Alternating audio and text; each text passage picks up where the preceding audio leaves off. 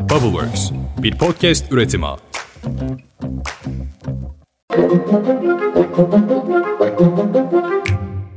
Günaydın. Bugün 9 Haziran 2023. Ben Özlem Gürses. Bubbleworks Media ile birlikte hazırladığımız 5 dakikada dünya gündemine hepiniz hoş geldiniz. Nihayet hafta sonu geldi. Ha geldi de ne oldu diyeceksiniz, demeyin. Gidin güzel bir çay koyun mesela. Ay yoktur, çaya da zam geldi. Dur neyse, ben gündemi anlatayım en iyisi. Cumhurbaşkanı Recep Tayyip Erdoğan başkanlığında sarayda bir araya gelen Milli Güvenlik Kurulu toplantısı dün gerçekleşti. Yeni kabinenin ilk Milli Güvenlik Kurulu olan 3 saatlik toplantı sonrası bir yazılı açıklama yapıldı. Türkiye yüzyılının başlangıcı olan yeni dönemde de ülkemizin güvenliğini, huzurunu ve refahını sağlamaya yönelik adımlar diye başlayan açıklamanın Suriye bölümü şöyle: Suriye'nin toprak bütünlüğünün muhafazasıyla kalıcı barış ve istikrarının tesisi, terör örgütlerinden temizlenmesiyle mümkün olabilir. Çatışmalardan kaçan Suriyelilerin gönüllü, güvenli ve onurlu bir şekilde yurtlarına dönerek hayatlarını huzur ve refah içinde idame ettirebilmesi için gösterilen gayretlere katkı sağlayacak uluslararası işbirliği önemlidir. Evet, böyle yazılmış kurulun yazılı açıklamasında. Hakan Fidan acaba Esad'la yeni bir süreç mi başlatacak? Bilmiyorum. Yaşayıp göreceğiz.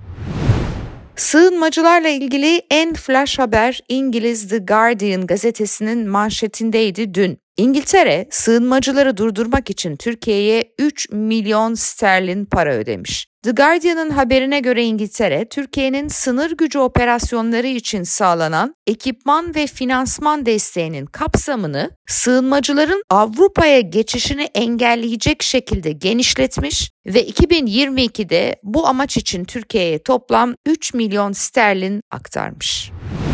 İyi para. Hele bugün. Malum döviz aldı başını gidiyor. Sterlin en son 30 TL sınırındaydı ben baktığımda. Dolar haftayı 23.37 TL'den, avro 25.39 TL'den kapattı. Tüm zamanların rekoru her iki kurda. Altında da durum çok benzer. Gram altın 1479 TL oldu. Türk lirası dolar karşısında bir günde %7 değer kaybedince dün kamu bankaları kuru kontrol altına almak için yeniden devreye sokuldu. Döviz satarak dolara müdahale eden kamu bankaları sayesinde dolardaki yükseliş dün yavaşladı. Sadece kamu bankaları değil, anlaşılan Merkez Bankası'nın döviz rezervlerinde de satış devam etmiş. Merkez Bankası net uluslararası rezervleri 1.3 milyar dolarlık düşüşle eksi 5.7 milyar dolara geriledi. Bu, Merkez Bankası'nın net rezervlerinde dibinde dibi demek. Yani şu ana kadar kaydedilen en düşük seviye. Swap hariç net rezerv eksi 61,2 milyar dolara inmiş oldu.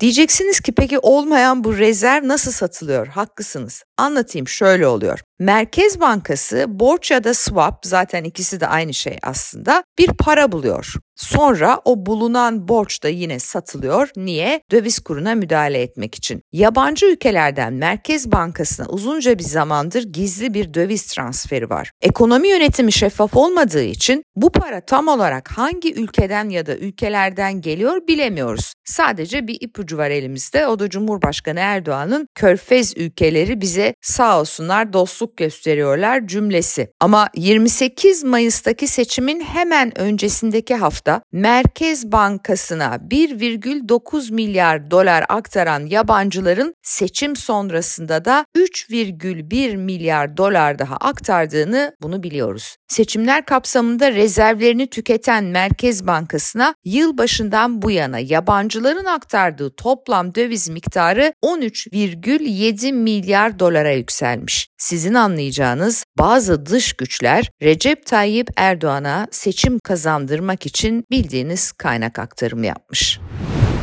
Ama tabii bunların hepsi adı üstünde borç. Borç para yani. Mevduat açılıyor, swap gönderiliyor. 1 Ocak-2 Haziran arasındaki dönemde Merkez Bankası'nın yurt dışı bankalara olan borcu toplam 13,7 milyar dolarlık artışla 22,6 milyar dolara yükselmiş oldu.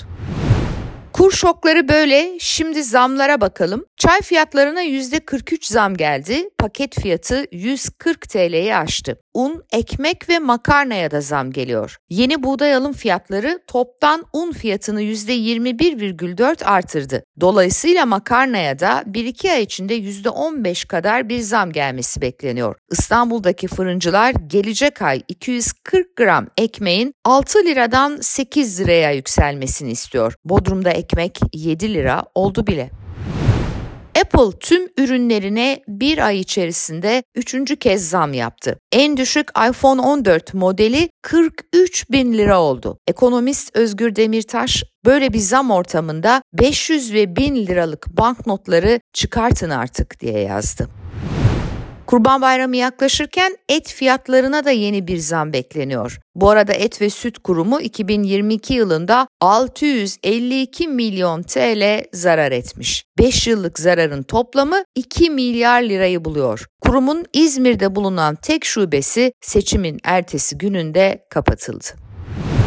Vatan Partisi Genel Başkanı Doğu Perinçek yeni ekonomi yönetiminden mutsuz. Perinçek katıldığı bir televizyon yayınında Erdoğan, Mehmet Şimşek'le Babacan ve Davutoğlu'nun mandacı programına döndü diye konuştu.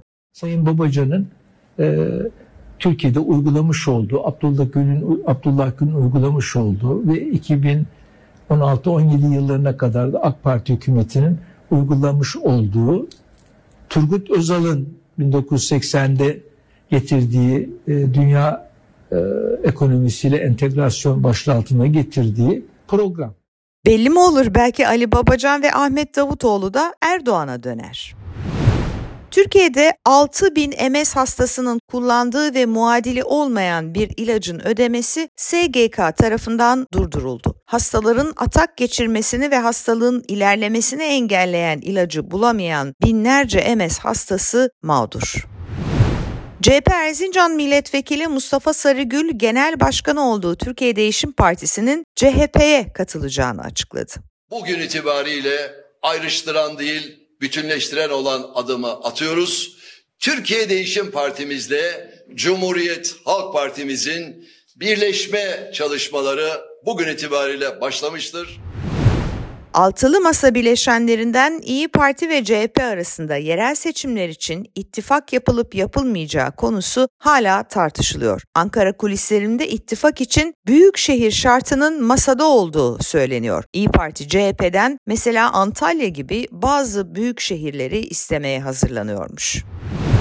Dışişleri Bakanı Hakan Fidan, Amerikan Dışişleri Bakanı Antony Blinken'la bir telefon görüşmesi gerçekleştirdi. Bakanlıktan yapılan yazılı açıklamaya göre Blinken, Fidan'ı yeni görevi nedeniyle tebrik etmiş. Görüşmede İsveç'in NATO üyeliği, Türkiye, Ermenistan ve Azerbaycan-Ermenistan normalleşme süreçleri, F-16 satın alımı ve modernizasyonuyla Ukrayna tahıl anlaşması konuları ele alınmış. İstanbul'da Atatürk Olimpiyat Stadı'nın 2. kez ev sahipliği yapacağı UEFA Şampiyonlar Ligi finalinde yarın akşam İngiltere temsilcisi Manchester City ile İtalya'nın Inter takımı karşılaşacak. Dev maç, dev final, dev trafik. Bence evden çıkmayın. Manchester City'nin kaptanı İlkay Gündoğan'la Inter'de forma giyen A Milli Futbol Takım Kaptanı Hakan Çalhanoğlu kupayı kulüplerinin müzesine götürmeye çalışacak. Final maçından zaferle ayrılacak iki Türk futbolcudan biri kupayı kaldıracak ve böylece aslında her iki durumda da Devler Ligi kupası tarihte ilk kez Türk kökenli bir futbolcunun elinde yükselecek. İçimizi şişiren şu siyasi ve ekonomik gündeme 90 dakikalık bir futbol heyecanı molası. Bence iyi olur. Valla ben İlkaycıyım. İyi olan kazansın diyelim, yine de kavga çıkmasın. Önümüzdeki hafta başı pazartesi sabahı tekrar buluşuncaya dek hepinize mutlu, neşe dolu, sevinçli bir hafta sonu diliyorum. Hoşçakalınız efendim.